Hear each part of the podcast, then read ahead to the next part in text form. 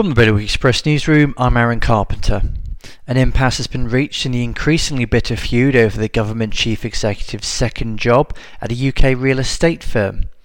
Both Jersey C E O and Jersey ministers are refusing to back down.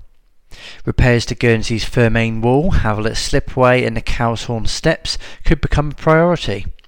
The Policy and Resources Committee vowed to place a lawful emphasis on employing local contractors to carry out a series of practical capital projects.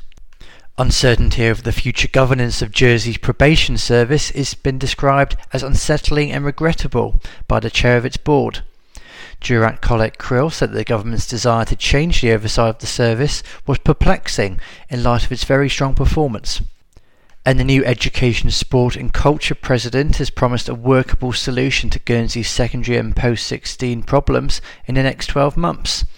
Deputy Andrea Deleowen, who led a successful rocket to pause and review the island's work on transforming state schools, has urged her colleagues to roll their sleeves up and get involved. For more all of today's stories, visit bailiwick express dot com. Your weather, sunny today with temperatures between eight and thirteen degrees.